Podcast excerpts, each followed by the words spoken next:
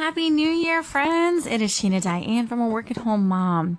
You know, I've gotten a lot of questions on LLCs and S corporations and how to start it and what you should do. And I know there are a ton of companies out there that will take your money, but the truth is, is it's fairly easy to start your own business. If you live in Florida, there is a website called sunbiz.org. That's S-U-N-B-I-Z dot org. And that is where I have started all of my businesses. And I say all of them because my husband and I have had at least a dozen since we've been married. Um, and so what you do is you go there and you create a name. You can even use your own name if you want, um, depending on what you're doing.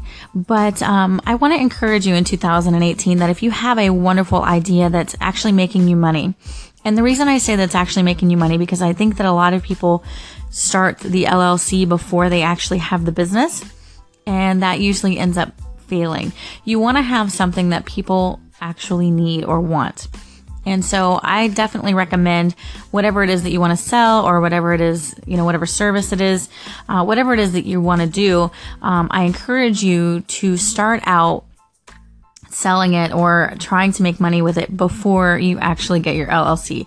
Because if people aren't buying it, you're going to waste all of that money getting your licenses and getting all the permits and everything that you might need for nothing. So definitely um, try and sell it on Facebook or uh, eBay or whatever it is that you might be doing. Like we have worms, for instance, and we're actually going to be selling our worm business um, after speaking to you guys um, about it. Uh, we're going to be selling it. But before we started our LLC, we actually um, got companies that were buying the worms from us. And the reason we had to start it as an LLC is because the companies that were buying for us from us could not legally buy from us unless they wrote a check to our company. And they can't write a check to our company unless we have a company bank account, which again, you have to have a business license for that. So we had to get incorporated, uh, which has been fine. And, and having a worm business is really not that much overhead. It's just a lot of work for someone who has a lot already on their plate. So, we've decided that we're going to let that one go. But um, what I'm trying to say is we actually started making money with the business before we actually incorporated it. And so that is my uh, suggestion to you guys. If you have a business that you want to start, um, definitely try and see if you can make money with it. As I had said this in previous podcasts, I have a friend who um, used to bake cupcakes all the time and now owns a cupcake shop. Well, she started out in her own kitchen selling to her neighbors and her friends, and it blew up so much that she was able to, to actually have a brick and mortar store that has actually been very successful here in our town.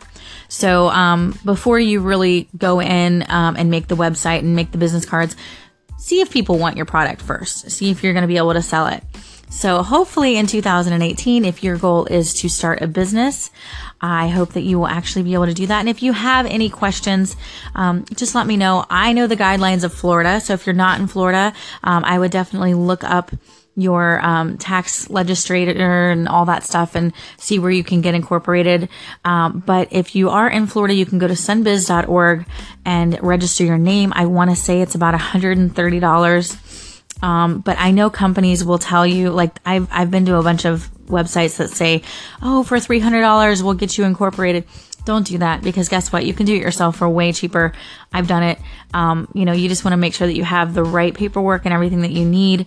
Um, you're going to need to get a tax identification number and all that stuff, which you can do on the IRS website. But all that stuff you can do on your own. Um, if you need any guidance with that, just let me know. You can always find me on Instagram, sheena.diane. You can find me on Twitter, Sheena Diane 5. I am also on Pinterest, Sheena Diane uh, 33. Um, you can find me on Facebook, which is uh, Freelance Writing by Sheena Diane, and of course my blog, which is SheenaDiane.com. So I'm pretty much Sheena Diane everywhere. Um, once you see my face, you'll know it's me. All right, guys. Happy 2018. Good luck in your new business if you decide to start one. If you have any questions, you know where to find me.